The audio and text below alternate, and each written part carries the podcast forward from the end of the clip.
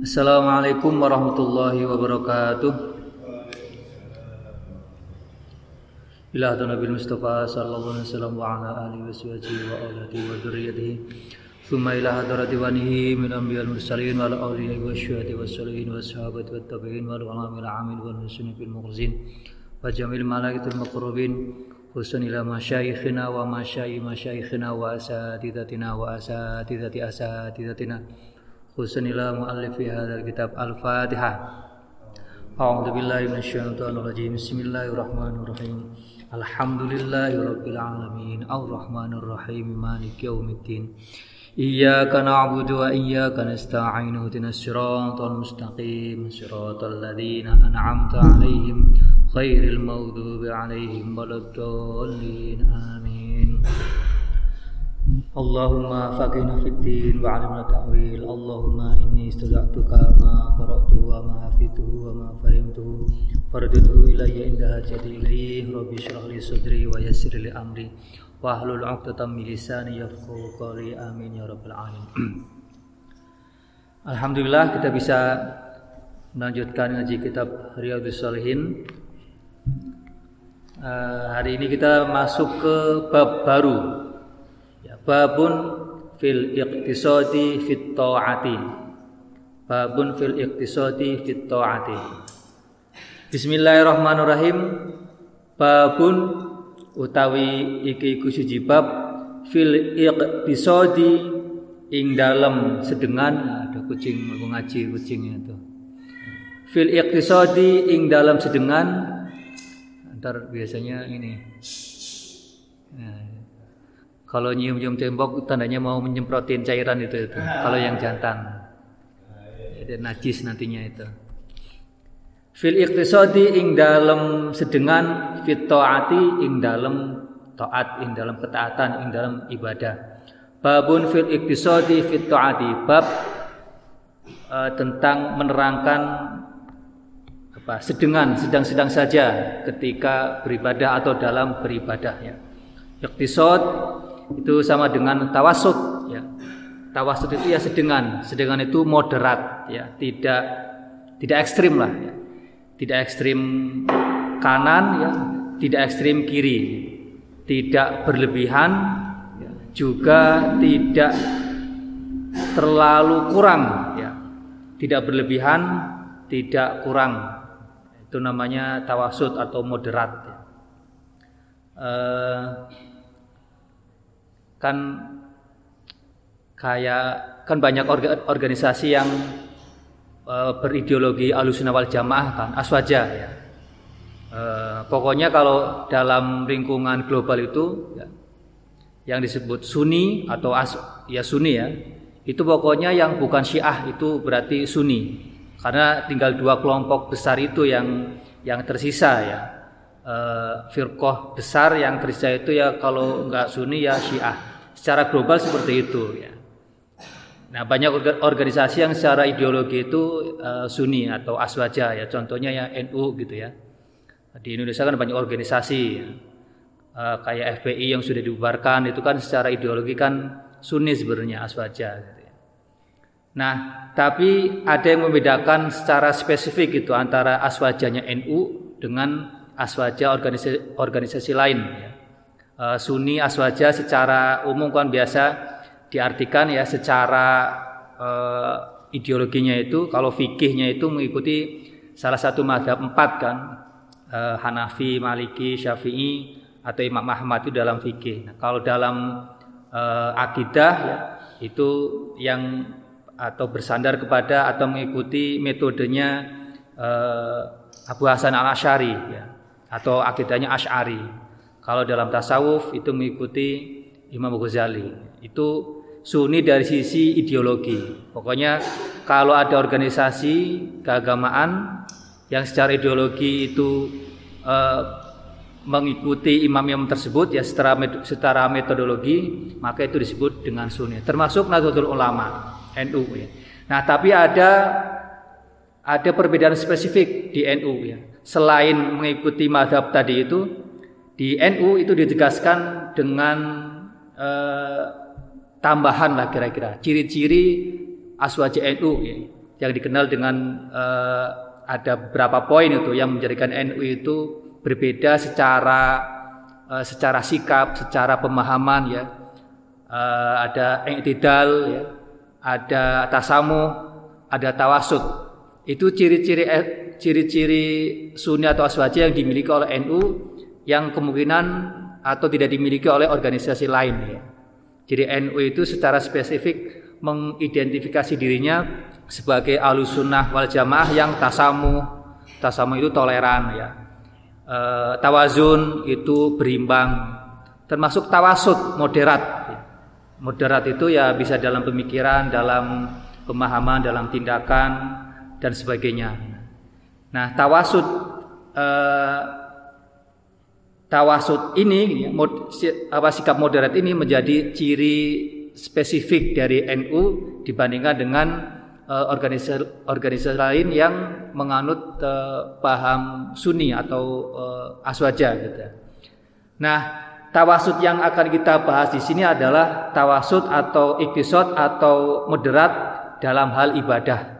Jadi nanti akan dibahas ini secara spesifik moderat dalam beribadah. Kalau moderat secara umum ya ada moderat dalam pemikiran, ada moderat dalam tindakan dan sebagainya. Tapi dalam bab ini tawasud yang dibahas tawasud dalam beribadah sedang-sedang saja dalam beribadah dalam ketaatan jadi dalam beribadah saja mesti mesti sedang-sedang saja ya nggak usah berlebihan atau uh, atau kurang gitu ya apalagi dalam hal lain dalam hal yang mungkin mubah ya kalau makruh atau haram kan nggak perlu tawasud memang nggak sudah sebaiknya ditinggalkan jadi dalam hal ketaatan saja kita dituntut untuk ya moderat saja, nggak usah berlebihan ya. Apalagi mungkin dalam hal-hal yang bersifatnya mubah. Tapi kan kadang problemnya kita kalau dalam beribadah uh, atau dalam amal-amalan kita tawasud ya enggak, tapi kadang malah kurang. Tapi justru pada hal-hal yang mubah, hal-hal yang pada dasarnya bukan ibadah, kadang kita berlebihan gitu ya. Jadi kebalik-balik gitu ya. Nah, eh, bab ini kita akan bahas tentang al-iktisad fit. Jadi bersikap moderat atau sedang-sedang saja dalam beribadah dalam eh, dalam ketaatan. Bismillahirrahmanirrahim. Qala wis dawuh sapa Allah Gusti Allah taala mahaluhur sapa Allah. Ini dimulai dengan seperti biasa ya Imam Nawawi memulai babnya dengan dalil dari Al-Qur'an ya. Toha ma anzalna alaikal qur'ana litashko toha ya, ini kalau dalam uh, ilmu tafsir namanya al huruf al muqatta'ah ya. Al huruf al muqatta'ah jadi huruf-huruf yang muqatta'ah itu artinya yang apa yang dipotong-potong ya. Maksudnya ketika dibaca itu ya dibaca sesuai dengan uh, nama hurufnya. Kalau toha ya tohnya dibaca to haknya ya ha gitu ya. Bukan bukan toh bukan wakof tapi toha ya. Itu namanya huruf al muqatta'ah ya. alif lam mim yasin apalagi itu ya. Hamim eh, banyak ya eh, kaf ha ya ain sod ya itu namanya al huruf al muqatta'ah dan ha, hanya ada di setiap awal surat huruf al muqatta'ah ini hanya ada di awal uh, surat, ya. tidak tidak di tengah maksudnya ya. Nah, toha. Nah, al huruf al muqatta ini uh, mayoritas ulama ya, biasanya tidak mengartikan, ya, tidak dimaknani, tidak diterjemahkan ya. Makanya kalau misalkan dalam kayak kitab tafsir Jalalain itu kalau misalkan masuk ke huruf-huruf al muqatta'ah biasanya di mananya itu Allahu a'lamu bimuradi dzalik atau ya Allahu a'lamu bimuradi dzalik. Allah yang tahu makna arti dari al huruf al muqatta'ah. Hamim itu maksudnya apa? Alif lam mim, Yasin itu masuk Toha itu artinya apa? Itu cuma Allah yang tahu. Itu kira-kira salah satu pendapat ya. Artinya tidak mengartikan uh, al huruf al muqatta'ah seperti itu. Tapi sebagian ulama ada yang mengartikan tuh, kayak toha ini juga ada ada yang mengartikan. Nah, nah kita akan baca dulu ya. Toha ma anzalna ora nurunake sapa kita Gusti Allah alaika ing atase sira Muhammad Al-Qur'ana ing Qur'an litashko supaya susah sapa sira supaya kangelan sapa sira. Toha ma anzalna alaikal Qur'ana litashko. Kata Gusti Allah ya Nabi Muhammad ya saya ini menurunkan Al-Quran kepada kepadamu, kepada umatmu, bukan supaya kalian itu susah, bukan supaya kalian kangelan, bukan malah bikin kangelan. Nah, apa sebab nuzul ayat ini? Jadi pada masa awal-awal Islam, eh, maksudnya ketika belum ada syariat sholat lima waktu, ya, ketika belum ada syariat puasa Ramadan, itu kan sebenarnya umat Islam juga sudah sholat, ya, sudah puasa. Ya tetapi ibadahnya itu apa? Karena mungkin dianggap sebagai ibadah eh, umat Islam ini termasuk bahkan Nabi Muhammad sendiri menjalankan ibadahnya itu dengan semangat gitu ya. Misalkan sholat ya. Dalam sholat ketika belum ada syariat sholat lima waktu itu ya umat Islam sholat. Sholatnya seperti apa? Mereka sholat sepanjang malam itu. Jadi menghabiskan seluruh malamnya dengan sholat. Ya. Ya. Sampai biar nanti uh, tetap kuat sholat ya. kalau capek misalkan itu sampai diikat itu ya. Di, ditaleni kemudian diikat di, di tiang atau di apalah pokoknya biar kalau misalkan ngantuk atau ini nggak ngeludak ya. itu saking semangatnya uh, umat Islam itu beribadah ya. Sampai kalau sholat mereka capek kakinya diangkat satu ya. Saking keselnya kan capek gitu. Nanti kalau uh, saat apakah yang satunya sudah sudah capek gantian gitu terus gonta ganti gonta ganti gitu jadi sholatnya seperti itu ya. Sepanjang malam ya, sampai mereka sudah berlebihan seperti itu ya. Sampai akhirnya itu diketahui oleh orang-orang musyrik gitu ya. Mereka melihat orang umat Islam kok ibadahnya kayak gitu ya. Kok berlebihan ya. Sampai memaksa diri ya. Sampai kalau ngantuk dipaksa-paksa biar tidak jatuh gitu ya. Nah itu kan jadi cemoohan oleh orang-orang orang-orang musyrik waktu itu ya. Itu ngapain umat Islam kalau sholat bangun malam nggak tidur sampai maksa-maksa ya. Ngantuk di, dipaksa ya. Sampai di, jadi cemoohan seperti itu ya. Nah kayak gitu kan kalau kemudian diobrolkan diomongkan ke orang lain yang mungkin sedang me, mengamati Islam kan jadi jadi pandangan yang buruk untuk Islam kan oh, ngapain masuk Islam nanti juga susah kayak gitu kalau malam nggak bisa tidur karena suruh ibadah. Sekalipun ibadah nanti ibadahnya akan memberatkan diri sendiri. Nah, itu jadi bahan cemoohan orang-orang uh, musyrik waktu itu ya. Sampai kemudian uh, Allah menurunkan ayat ini Toha ma anzalna alaikal qur'ana litashqa ya. Nabi Muhammad ya. Eh, khutbahnya kepada Nabi Muhammad ya, tapi ya maknanya secara umum untuk kita semuanya. Nabi Muhammad ya, Al-Qur'an ini diturunkan bukan supaya kalian bikin susah ya, bukan untuk menyusahkan diri sendiri ya. Sehingga kalau kalian maksa-maksa menyusahkan diri sendiri nanti akan jadi bahan cemoohan orang-orang lain ya. Sehingga nanti kalau ada orang yang mau masuk Islam akan mikir-mikir jadi orang jadi umat Islam nanti susah ya karena ibadahnya itu repot. Nah, Nah, Nabi Muhammad di apa semacam mendapat teguran ya. Kalau sholat ya jangan berlebihan ya. Kalau ngantuk ya tidur. Kalau misalkan capek ya istirahat dulu. Baru nanti kalau sudah punya semangat lagi bisa dilanjut sholatnya. Jangan semalaman e, semuanya dikerjakan untuk sholat. Juga ketika sholat ya jangan berlebihan, jangan memaksa diri gitu ya. Nah itu itu Kira-kira asbab nuzulnya seperti itu. Jadi terkait dengan semangat umat Islam yang beribadah pada masa awal-awal Islam. Jadi sholatnya seperti itu sampai tadi diikat biar nggak meludak, ya. biar nggak biar eh, kalau ngantuk nggak jatuh gitu ya. Nah kembali ke makna toha ini ya.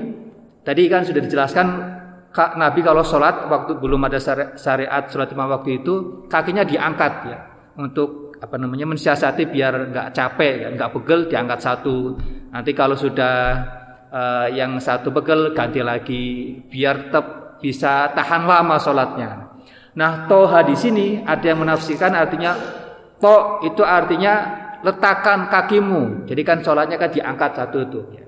Jadi to letakkan kakimu biar jangan jangan diangkat kakinya, tetap napak dua-duanya gitu. H itu maksudnya ke ke tanah ya, kembali ke ke ardi. Jadi toha Muhammad letakkan kakimu atau tapakan kakimu ke ke lantai, ke tanah ketika sholat, jangan jangan diangkat karena berharap biar bisa seimbang, bisa tahan lama gitu. Nah itu, jadi ada yang menafsiri toha itu seperti itu. Ya.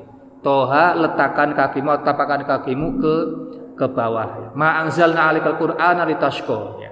Jadi Al-Quran ini diturunkan tidak untuk membuatmu susah. Kalau sholat ya uh, yang ya yang sesuai kemampuan jangan memaksa diri gitu ya. Kalau nggak kuat ya berhenti ya. Kalau ngantuk tidur dan sebagainya gitu.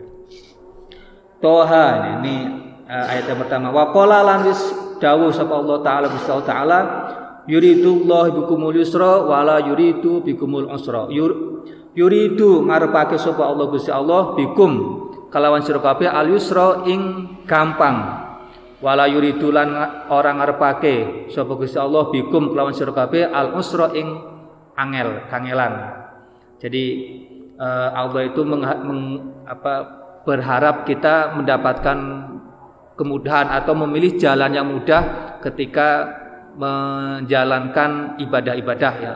Wala yuridu bikumul usra ya. Allah tidak menghendaki kita ini kangelan kesulitan. Nah, ini dari al dari Al-Qur'an terkait uh, sikap bagaimana kita beribadah ya kepada Allah ketika kita melakukan ketaatan-ketaatan kepada Allah. Nah, ini kita masuk ke hadisnya ini. Nanti kalau hadisnya ini lebih detail lagi ya. Uh, banyak contoh kasus ya uh, sebagai umat Islam yang yang puasa, yang sholat dan mereka berlebihan ya. Karena mungkin belum tahu atau belum ada syariat yang mengatur secara terperinci yang moderat kira-kira ya. Jadi mereka ya menjalankan sesuai dengan semangat mereka ya. Pokoknya semangat ya dijalankan saja. Nah, nanti kita akan lihat contoh-contohnya. Wa an Aisyah talan saking Aisyah radhiyallahu anha anna nabiyya saat menikah kanjeng Nabi sallallahu alaihi wasallam iku dakhala mlebet sapa Kanjeng Nabi alaiha ing atase Aisyah wa indaha lan iku ing dalam sandinge Aisyah imraatun wong wadon ya. Jadi suatu ketika Aisyah ini istri Rasul gitu ya. Ini lagi lagi bersama temannya lah, sesama perempuan ya. Jadi ketika Nabi Muhammad masuk uh, atau masuk ke rumah Aisyah, Aisyah lagi bersama temannya sesama perempuan.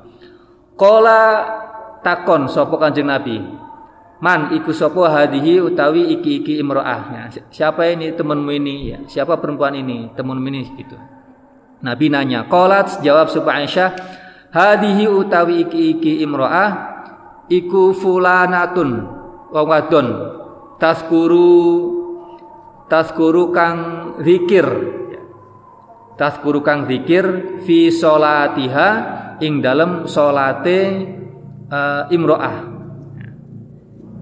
jadi Rasul masuk ke rumah Aisyah dan melihat Aisyah sedang bersama temannya sama perempuan. Uh, Nabi nanya kemudian dijelaskan oleh Aisyah bahwa Rasul ini perempuan ini kira-kira Aisyah ini muji-muji ya, muji-muji perempuan ini ya. Uh, perempuan ini Rasul perempuan ini kalau sholat ini apa namanya uh, lama gitu ya. Jadi malamnya malamnya ini banyak digunakan untuk sholat gitu ya lebih banyak digunakan untuk sholat uh, dia tidak kalau malam tidak tidur ya uh, karena sibuk dengan sholatnya Aisyah sampai muji-muji seperti itu nah nah apa tanggapan Rasulullah ketika uh, Aisyah memuji temannya sama perempuan ini ya yang rajin sholat setiap malam ya kola dawuh sopo Rasulullah mah mah ini uh, kalimat larangan jadi eh, kira-kira Rasul uh, bilang sudah stop stop ya. Jadi ketika Aisyah tadi lagi menceritakan temannya yang perempuan ini yang rajin ibadah, Rasul bilang sudah stop stop ya. Ya. Maksudnya itu apa? Jadi Rasulullah me, atau melarang Aisyah untuk tidak memuji berlebihan temannya yang rajin ibadah. Ya. Atau Rasulullah melarang ya ibadahnya si perempuan ini yang yang mungkin dianggap sudah berlebihan. Jadi malamnya itu semuanya digunakan untuk ibadah sampai nggak tidur. Jadi malah dilarang itu ibadah yang seperti itu oleh oleh Rasulullah ya. Jadi kalau ibadah dilaksanakan seperti itu ya berlebihan yang yang sampai kita maksa-maksa itu malah malah dilarang ya. Hikmahnya apa ya? Jadi agar kita nanti bisa istiqomah kalau kalau kita diforsir ya digunakan uh, semua tenaganya ya, uh, beribadah dalam satu waktu ya. Nanti kemungkinan pada hari berikutnya itu sudah sudah selesai itu ya. Nggak nggak bisa istiqomah karena sudah habis tenaganya di di di awal-awal seperti itu ya. Makanya uh, dalam Islam itu ya ibadah itu seperti lari maraton, ya.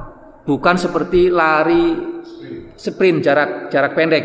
Jadi lari maraton yang kalau lari maraton kan yang yang dibutuhkan ketahanan kan ya, endurance ya.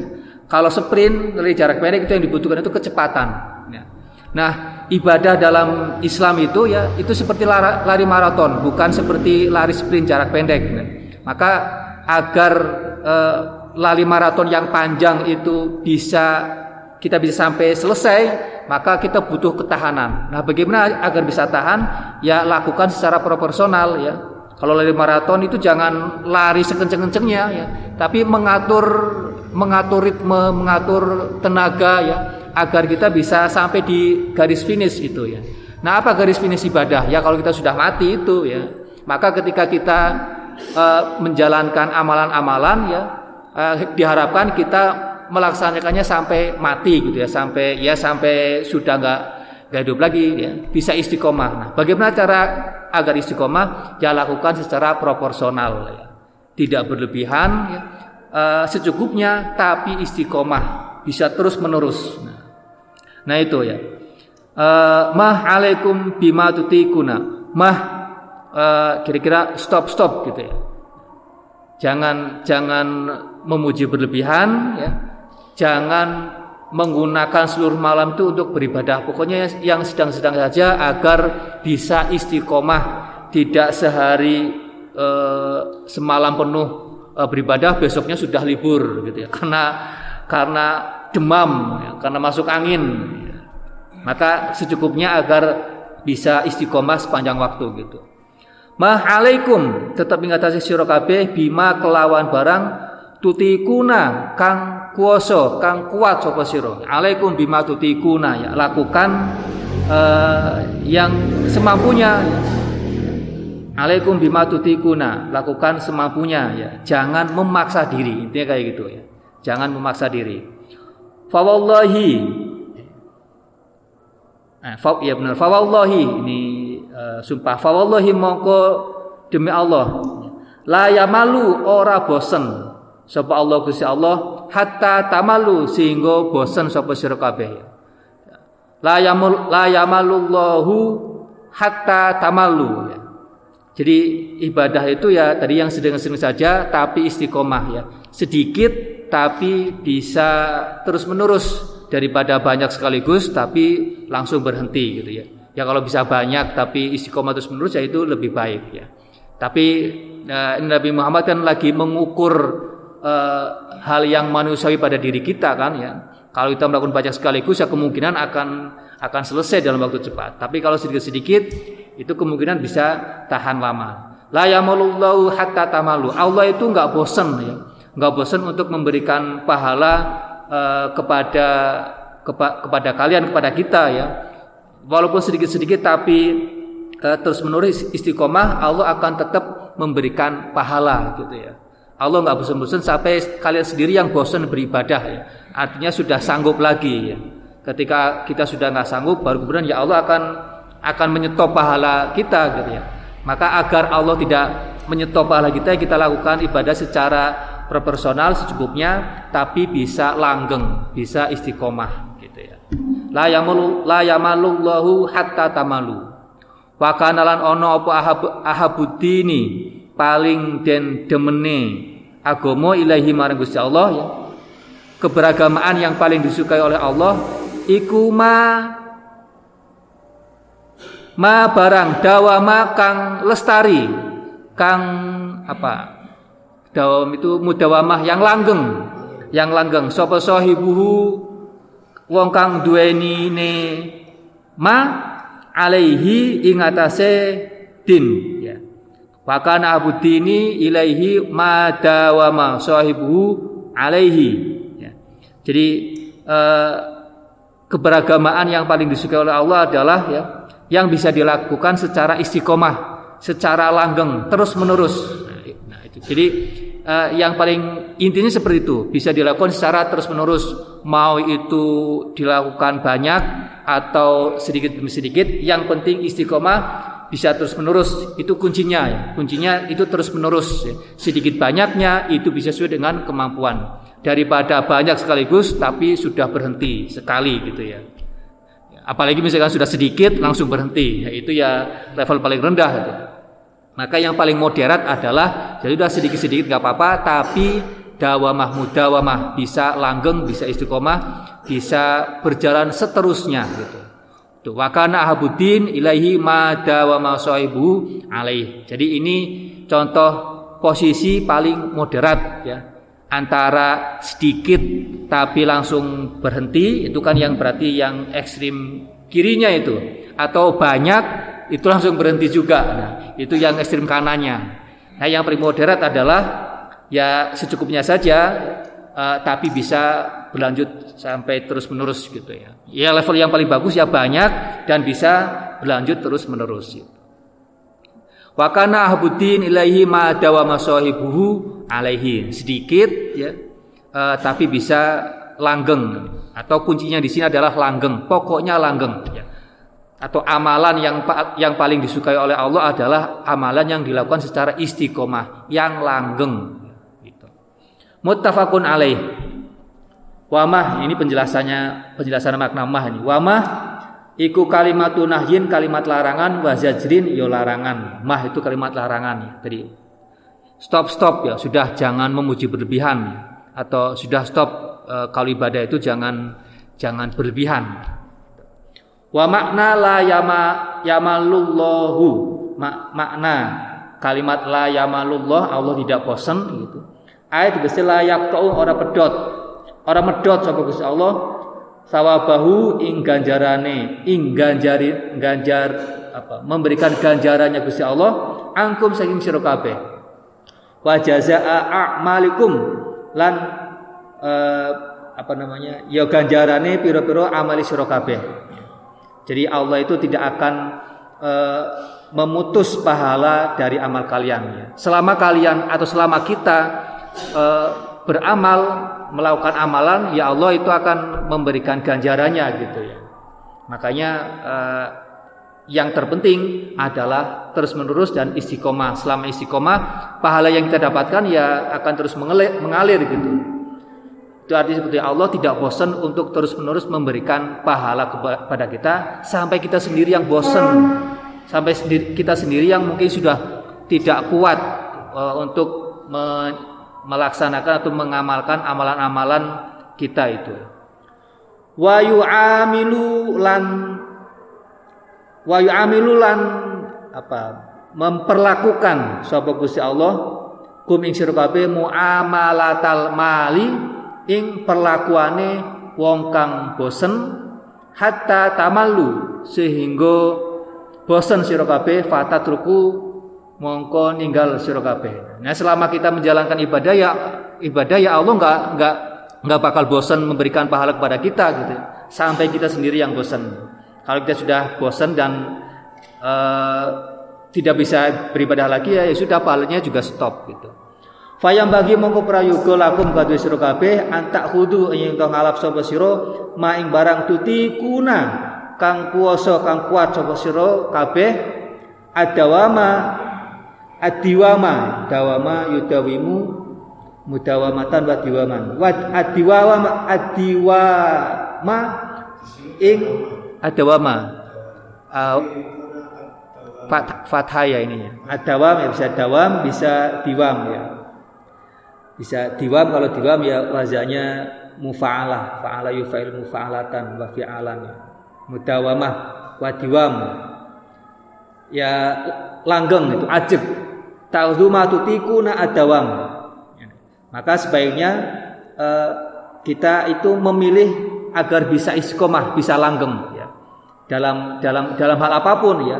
Terutama hal-hal yang yang baik ya. Alaihi ngatasema liyaduma supaya langgeng. Apa sawabu ganjaran ema lakum kadue sira kabeh.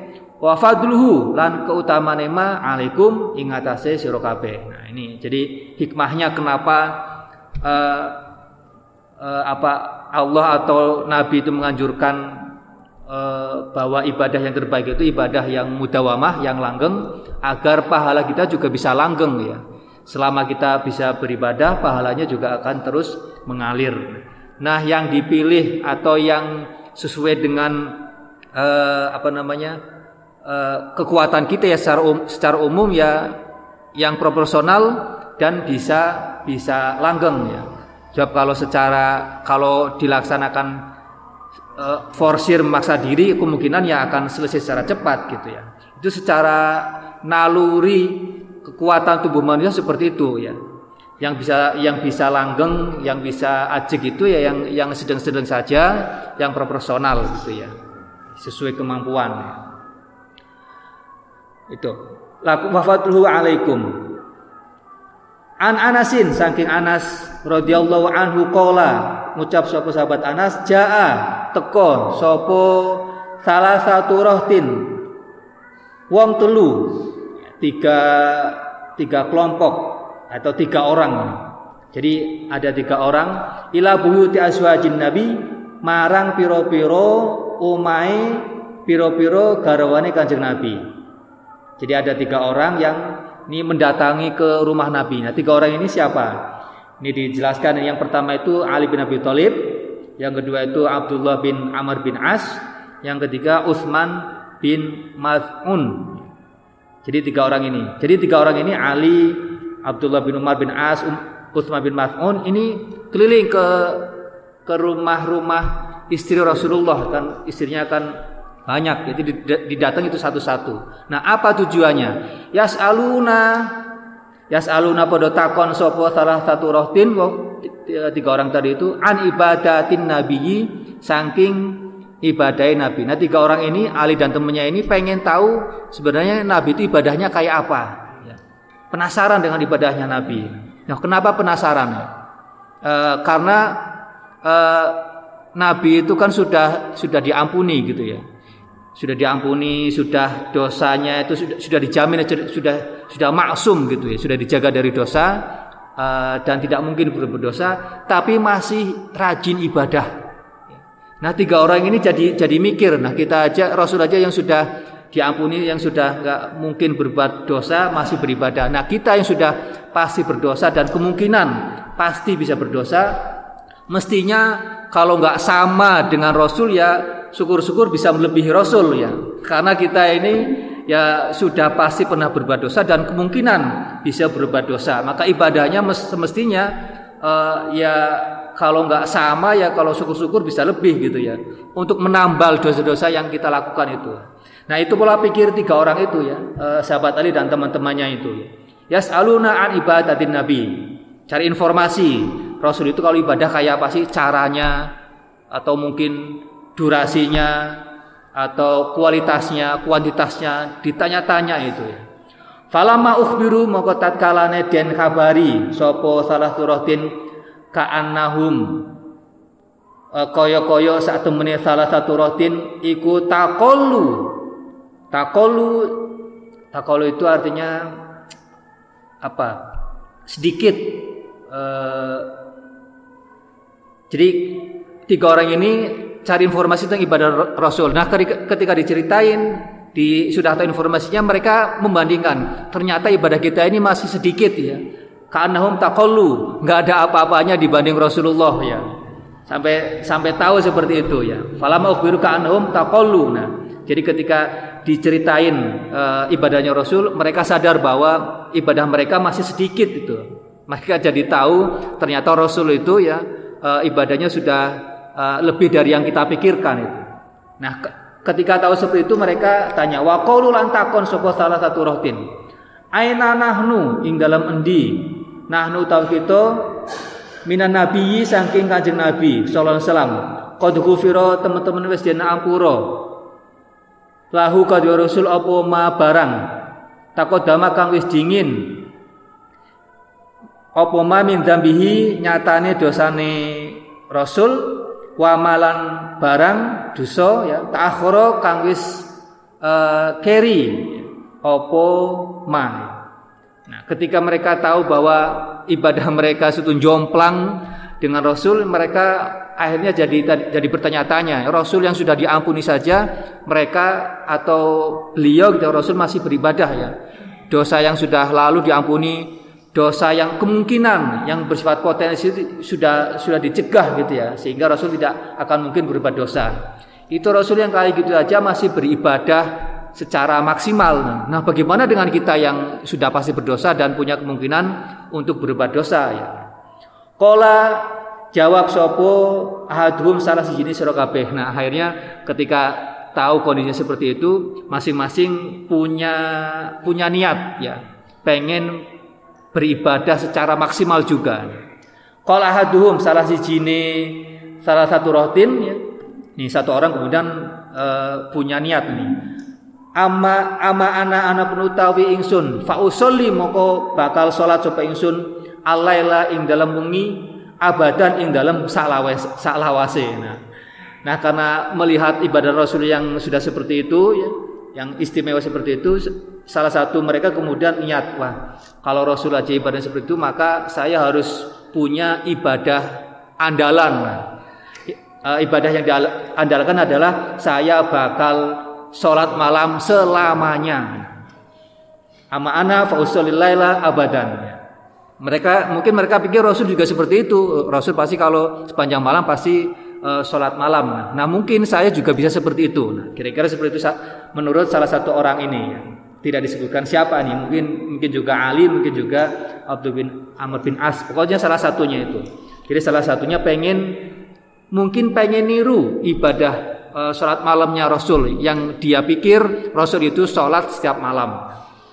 Wakolalan tak ngomong sapa khoru kang liya wa analan utawi ingsun iku asumu pos bakal poso sapa ingsun adahro uh, adaro ing sak taun uh, wala uf wala uftiru dan ora bakal mokel ora bakal buka sapa ingsun kalau dari pertama punya niat mau sholat malam sepanjang hidup nah yang kedua ini mau puasa Ya sepanjang tahun ya, sepanjang tahun kecuali puasa, kecuali pada saat Idul Fitri, Idul Adha atau hari tasyrik. Kalau itu kan haram kan. Jadi sepanjang tahun ini pada masa-masa yang diperbolehkan berpuasa.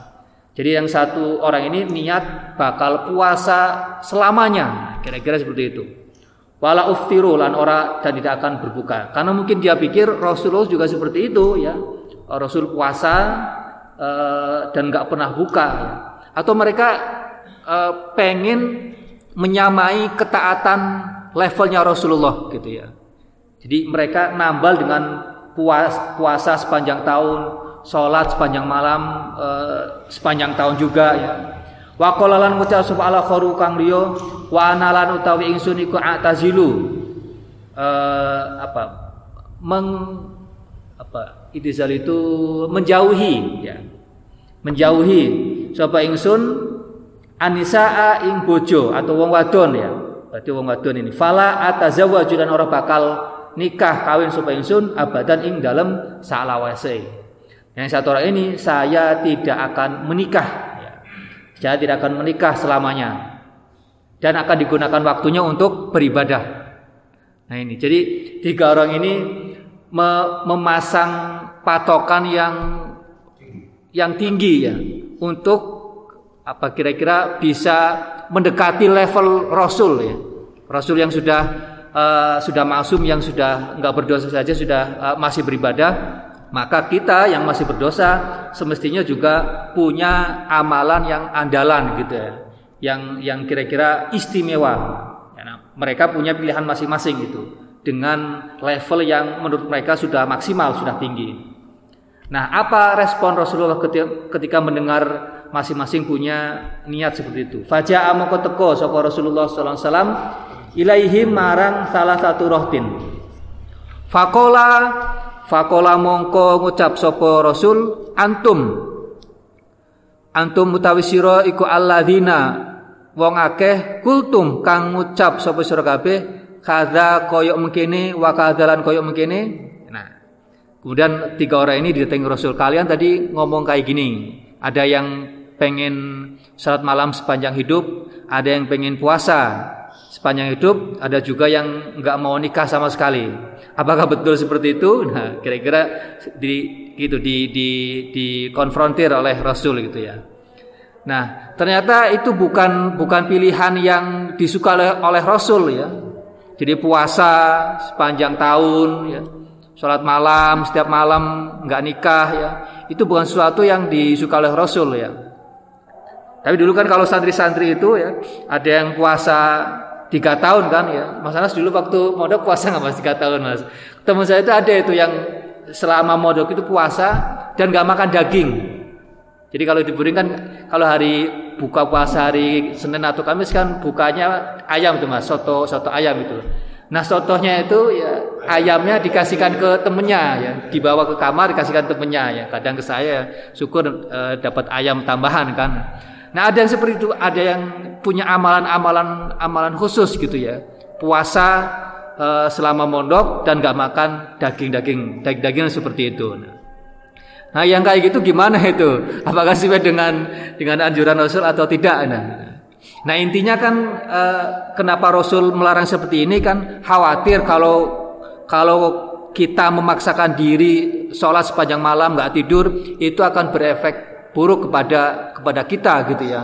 Uh, kesehatan dan sebagainya malam nggak tidur pas sholat paginya yang mestinya kerja malah tidur gitu ya. Atau karena seringan begadang jadi paru-paru ya. Jadi eh, sehingga nanti ibadahnya itu nggak istiqomah gitu ya. Karena diforsir di awal akhirnya berakibat buruk pada kesehatan akhirnya ibadahnya berhenti. Nah itu yang diantisipasi oleh oleh Rasul seperti itu sementara orang-orang ini mungkin sudah berkeluarga sudah bekerja punya aktivitas duniawi yang membutuhkan uh, fisik gitu ya. Nah kalau lagi mondok itu kan kadang fokus mondok saja kan, fokus belajar, ya kerjaannya kan sholat, belajar, udah itu saja kan, nggak nggak nggak ada nggak mikir kerjaan, nggak mikir yang lain sebagainya. Sehingga ada orang-orang, ada santri-santri yang kuat puasa selama tiga tahun itu selama mondok, kayak gitu ya. Uangnya dikirim lagi, nggak nggak mikir duit kan. Jadi nggak mikir apa pun kecuali ibadah dan belajar. Nah kalau kondisinya seperti itu mampu melaksanakan ya ya mungkin ya wajar-wajar saja gitu ya. Nah, yang yang diantisipasikan seperti itu ya. E, mereka ini orang-orang yang punya kehidupan duniawi yang harus dikerjakan ya, yang yang yang tidak bisa ditinggalkan. Ya harus proporsional ibadah ibadahnya nggak mengganggu kerjanya ya kerja juga jangan sampai menghalangi kita untuk beribadah gitu ya. Pokoknya harus proporsional. Ibadah jangan sampai mengganggu yang lainnya ya. Urusan duniawi jangan sampai melalaikan kita untuk melaksanakan ibadah. Nah, itu yang ingin dicegah oleh Rasul, yang pengen di, diantisipasi ketika ada orang yang pengen sholat sepanjang malam, pengen puasa sepanjang tahun ya, nggak nikah ya, dan sebagainya. Nah, antumul ladzi qultum kadza wa kadza ama wallahi ama wallahi uh, demi Allah ya. Ini satu meningsun la akhsyakum yaktine paling wedine sira kabeh lillahi marang Gusti Allah. Wa atqakum lan paling takwane sira kabeh lahu maring Gusti Allah Lakin tetap ini ingsun iku asumu poso sapa ingsun wa uftiru lan buka sapa ingsun. Nah, kata Nabi, kalau ini kok sosokan gitu ya. Saya aja yang paling bertakwa, yang sudah diampuni oleh Allah dosanya, yang paling dekat kepada Allah itu ya puasa. Kalau lagi pengen nggak puasa ya nggak puasa ya. Puasa ya secukupnya, sewajarnya. Nah, itu saya yang yang sudah menjadi Rasulullah, yang menjadi nabinya Allah, menjadi orang yang paling dekat kepada Allah seperti itu ya. Tidak puasa sepanjang hari, sepanjang tahun ya puasa sesuai dengan dengan kemampuan ya. Wa usolli lan salat sapa ingsun wa arkudu lan turu sapa ingsun. Ya kalau malam ya saya sholat tapi juga eh, sebagian waktunya juga untuk tidur gitu ya. Tidak semua semua malam digunakan untuk untuk sholat gitu ya. Maka Rasul itu eh, kalau tidur itu cepat ya. Isa itu ya kira-kira habis Isa sudah tidur itu. Nanti bangun kira-kira jam 11 ya. Jam 11 uh, sholat tiga jam 4 jam itu ya sampai mendekati subuh ya baru kemudian mungkin istirahat sebentar ya kemudian sholat subuh nah diatur seperti itu ya uh, sholat ya tidur. Kalau ngantuk ya ya istirahat. Kalau capek istirahat. Kalau ngantuk ya tidur. Nah kira-kira Rasul ingin menegaskan seperti itu. Saya aja yang sudah jadi Rasul ya. Kalau kalau sholat kemudian capek istirahat. Kalau ngantuk ya tidur gitu. Wa usoli wa arkudu gitu. Wa ta wa atazawwajulan kawin sapa anisa ing wong wadon ya saya juga nikah ya mungkin ya pengen menunjukkan ya kalian tahu sendiri istri saya berapa kira-kira seperti itu kan. Ini kalau kalau di Mekah mungkin ya uh, tidak menceritakan jumlah istrinya. Kecuali kalau mungkin di Madinah mungkin akan menceritakan ya ya kalian tahu istri saya berapa gitu kan. Kira-kira seperti itu ya. Saya aja yang nabi ya uh, tetap menikah ya. Artinya tidak melupakan e, tidak mengabaikan aspek-aspek manusiawinya gitu ya. E, manusia laki-laki perempuan punya hasrat seksual gitu ya. Maka itu dilampiaskan dengan cara yang halal yaitu dengan menikah. Khawatirnya kalau misalkan punya hasrat seksual tapi ditahan-tahan, nanti terjadi hal-hal yang e, tidak diharapkan e, dalam Islam gitu ya. Maka ini kan ucapan-ucapan saya akan puasa sepanjang tahun, akan sholat sepanjang malam, akan puasa sepanjang tahun itu kan berdasarkan dorongan uh, apa is, impulsif istilahnya, dorongan seketika lagi semangat semangatnya gitu kan ya, sampai kemudian berniat uh, puasa, sholat, uh, nggak nikah, ya.